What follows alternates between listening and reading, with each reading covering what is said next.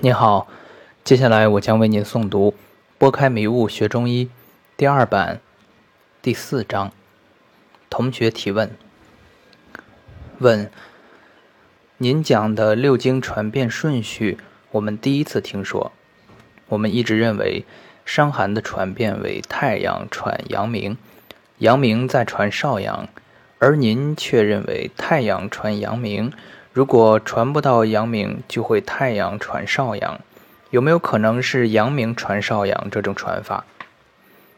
答：读经典，如果不放下自己的知识，就会想当然的按照自己的想法来理解经典，最后甚至为了让经典能够被说通，不惜扭曲经典，甚至扭曲到已经脱离临床的地步。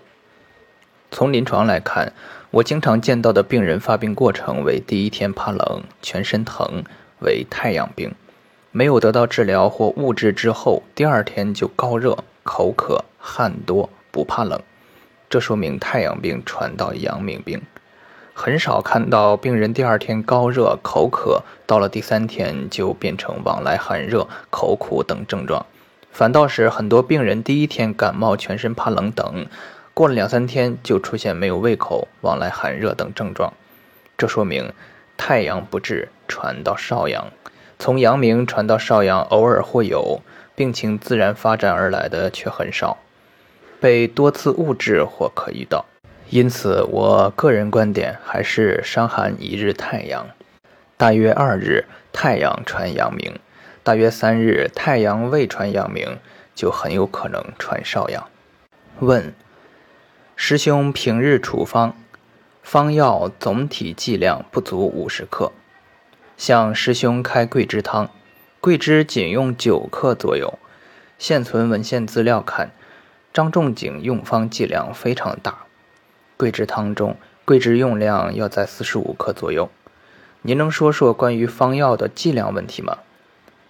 答：张仲景开方剂量确实大。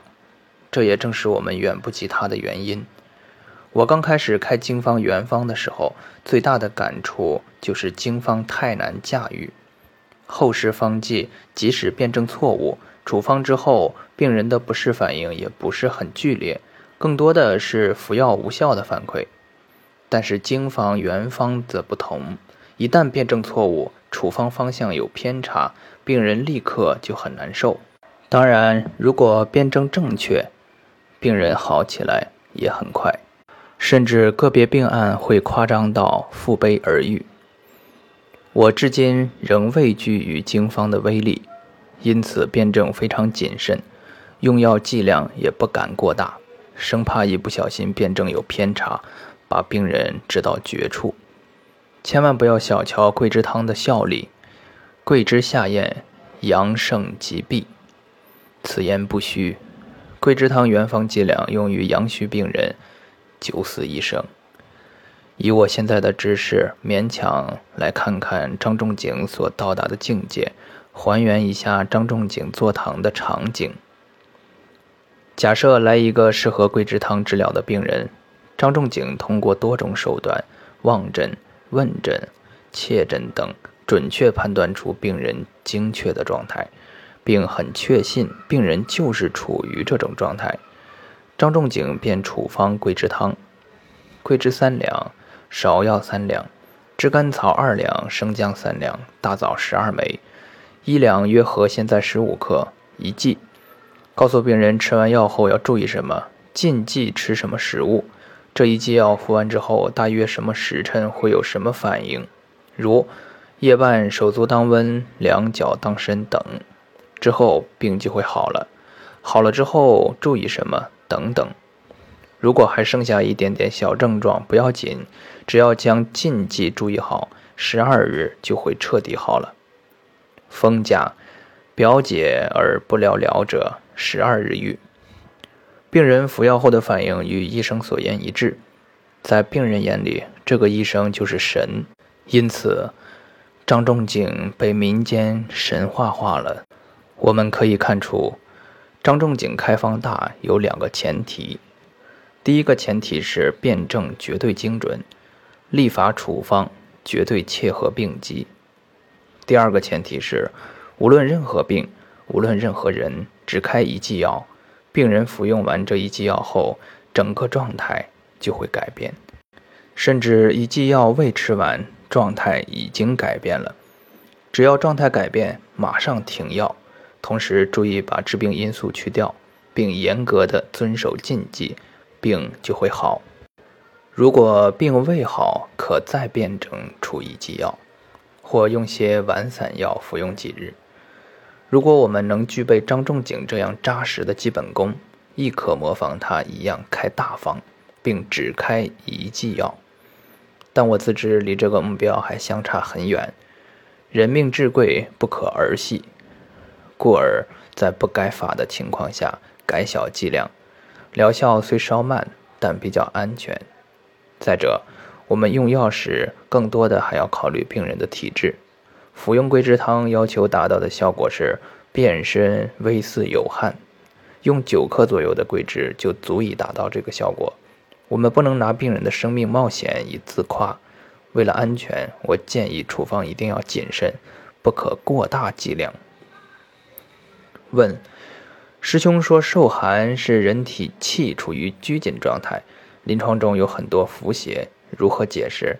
有很多妇女在坐月子时受寒，过了若干年之后得病，这些寒都怎么解释？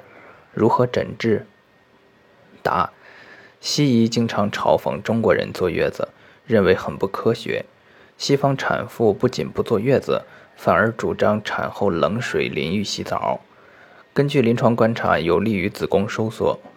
而且西方并未发现月子病，中国人则恰恰相反，避风避寒的最后还得月子病。这些病《内经》称为奇邪离经，不在经病，而是络脉病。络脉病或不表现出脉象变化，或脉象特点为脉带而沟，此带非后世所言脉来时已指的带脉。根据络病的位置。深浅、临床针灸选用《素问·谬刺论》的针法或针刺络穴等。下面简单说一下这一系列的病。如果把经脉病比喻成主人病，那络脉病就可以说是客病。络脉病有浮络病，两经之间的络脉病，五脏之间的络脉病。浮络病。为外伤或身体局部受邪，使得身体局部发生气血运行异常，而未产生整体阴阳的倾斜。此时治疗不需全身给药，只需局部药运，或局部用针灸、通经络、谬刺等方法即可治好。如果长时间服络局部的气血没有修复正常，也会进一步发展影响人体阴阳的变化。此时需观其脉症治疗。西方产妇冷水淋浴不会受寒，因为冷水淋浴使全身汗孔都收缩，全身都拘紧。冷水浴后，温敷解开拘紧，便不会受寒。中国产妇全身温敷，全身汗孔张开，此时局部受冷，很容易影响局部气血运行，而使局部络脉不通。局部与全身不和谐，就会产生病痛，久之亦可因局部问题影响全身气血。类似月子病的伏络病，临床较多，治疗需根据具体病情以及是否影响到整体气血变化等，随症治疗。克于经脉之间的络脉病，其病因与六经病不同。人体所得六经病的因素为外感六淫、内伤七情、饮食劳倦，但这种络脉病不是这三种因素引起的。外感不是六淫，而是四时不正之气、易胀之气。此气从口鼻而入，如前一段时间的雾霾天气，很多人就因呼吸这种有毒气体而得病。内伤亦不是七情，而是一种心理障碍。这种障碍，古人多说中邪或与鬼神有关。饮食劳倦，也不是因为五味之一过食，而是因为食用有毒食物。劳倦亦非过度工作，而是外伤引起体内淤血，其他如虫蛇咬伤等等。类似的这些邪气所引起的病，都属克于经脉之间的络脉病。如果这些疾病不及时治疗，继续发展就会克于五脏之间的络脉，而形成甲基聚等。这些络病没有四时规律，不是四时六经病。这些疾病的法相为月，六经病为太阳与地球作用引起，取向比类亦以四时；而络脉病以月亮的圆缺取向比类，针刺数亦以法月之圆缺，用药亦是如此。后世将概念混淆了，将这些络脉病或归于七经八脉，或归于伏邪，或归于内风等。多是只知用而不明理。问：师兄说太阳病宜发汗，阳明病宜下，有没有病可以表里双结，既发汗又用下法？后世很多知名医家都是解表与清理同用。答：在金元之前，大部分的解表清理同用的方剂剂型为散剂。散剂与汤剂治病原理不同，汤剂是将几种不同性味的药放在一起，通过一段时间的煎煮，形成一个中和的气味。如果汤剂中气味相差较大，需要增加煎煮时间，或者去渣再煎，如半夏泻心汤、柴胡汤等。汤者，荡也，几味药混合成的一团气，能量巨大。最大特点就是荡涤。汤剂如果没有了荡涤之功，就不是好汤剂。因此，汤剂也不宜长久服用。在汤剂的药物中，配伍的比例就是调整方剂方向的关键。不同的比例就会彰显不同的功效。散剂是将几种不同性味的中药磨粉后放在一起。由于没有煎煮或只是轻轻煎煮，因此散剂所形成的并不是融合的气味，而是每味药各走各的，散者散也。各药没有融合在一起，就如同散兵，有去攻表，有去攻里，互不相干。因此，散剂服用时间可以长于汤剂，而且可以居家常备。由于很多散剂为常备药，针对性就不是很强，药味也就杂了一些。下面我们再来看看大部分表里双解的名方：凉葛散、防风通圣散、五鸡散等等。这种解表清理的配法只适用于散剂，活用这些散剂亦可有效指导临床。后世将大柴胡汤、葛根芩连汤理解为表里双解的方剂，是以药测证的结果。这些方剂都有专门的指向，并非一边解表一边清理。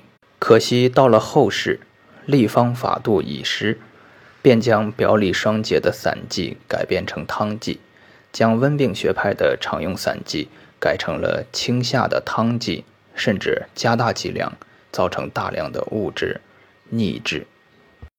问：张仲景有大承气汤、小承气汤、调味承气汤，三个同为下法的方剂有什么区别？答：张仲景有很多类似的方剂，药味只有微小的差异。我们要仔细研读这些方剂对应的条文所要表达的人体的状态。并分析这些按比例配伍成的药对人体气机的调整，分出差异，临床才能得心应手。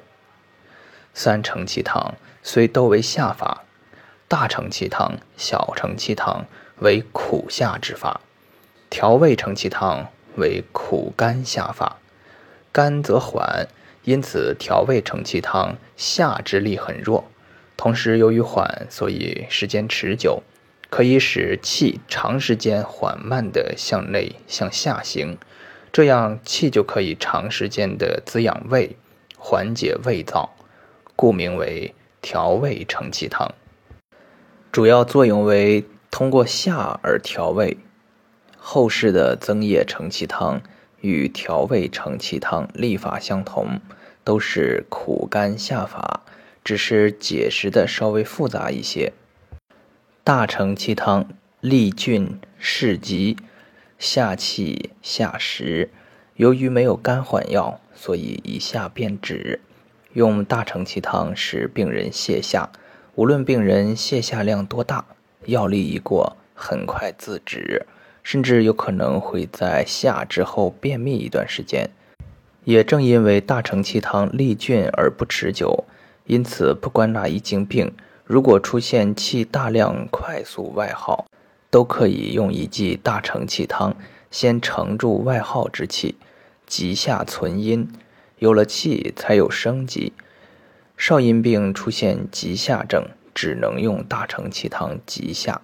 而且一定不能在大承气汤的加减中佐入甘味药。大承气汤一旦缓和，作用持久，少阴病人用之定会致腻。小承气汤利小是急，下气为主，所以张仲景用之或下气，微和胃气，或作为试探是否可用下法的方剂。由于利小而且药效时间较短。因此，只要不是大病，用错了也可以补救。简言之，大承气汤利菌释急，小承气汤利小释急，调味承气汤利菌释缓。问：中医处方是否要让病人进房事？房事是否会影响药效？答：这是个敏感的话题，牵扯到。伦理学、医学等多种因素，单从医学上讲，就有截然相反的观点。西方医学通过对精液的成分研究发现，男人房事射精只是损失一些蛋白质，这种损失的蛋白质数量用一个鸡蛋就足以补充。因此，现在很多西方人对房事无所顾忌，并且有观点认为，人的很多心理疾病的。原始诱因为性压抑，一定要解放性，不要压抑，要想尽一切的花样纵欲。中国医学虽然早在汉代就有了丰富的性爱方面的医学资料，但因受到儒家思想的影响，没有流传下来。尤其是宋代之后，理学认为存天理，灭人欲，将房事看成非常有伤天理的事。女子以严守贞洁为楷模，许多医家也提出服药千果不如独卧，认为男人射出来的精液是人体的肾精，人的肾精有限，房事多了就会折寿。夫妻隔床，寿命必长。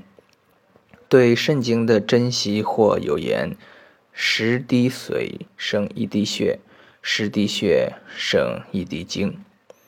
一旦房事过程，男人射精会大伤男人元气，甚至很多医生开药的时候要求病人长时间不能过性生活。以上两种观点我都不赞同。首先说房事伤元气的理论，中医有很多类似理论，并不是从临床中提出来的，而是以个人的主观思想过分推演《内经》得出的。《内经》只提到欲望要节制，就是不要太过，并没有说要禁欲。从结果而言，西方人纵欲，平均房事次数远在中国人之上，西方人的平均寿命却长于中国人。虽然这里有医疗、经济等因素，但最起码可以说明房事在人的寿命上没有太大的影响，房事也不会耗元气。如果心里不能放下欲望，却要强行禁欲，很容易得心理疾病。我曾看过一些常年吃补药并禁欲的病人，和主张禁欲的宗教人士，很多都有严重的心理疾病，非常压抑。其实最可笑的还是一边吃附子等壮阳药，一边让病人禁欲，这对病人绝对是严重的身心折磨。凡人怎么可能禁得住？如果一个人跟你说他能做到一边吃伟哥一边禁欲，那我肯定这个人心里相当畸形了。再说说纵欲的观点，西方纵欲虽为释放人被压抑的性欲，但我们看到西方世界就知道了，这种欲望释放出来却不加制约，整个社会充满暴力，充满厮杀般的竞争，弱肉强食，失去和谐。因此，性欲不能完全放任，需加上适当的束缚，持张有度。其次，通过对精液化学研究判断房事对人体没有损伤也是不正确的，因为临床确实可以见到很多疾病都是因放纵性欲而引起的，尤其有很多醉已入房或服壮阳药入房的病人，这说明。人体在房事过程中，不仅仅损失了精液，还会损耗一部分气，气会随血或精而脱。但是做个剧烈运动也会耗掉一部分气。只要气够用，并且有充足的时间休养，以充分恢复气，并补充上蛋白质，我认为普通人的适度房事不会有太大的损伤。如果是修行中人，内心清净，或者本身想要做超人等，该禁欲还是纵欲，我就没办法知道了。对于房事，我的观点是需节制，但不能禁。当然，如果急需之人，则需要禁一段时间。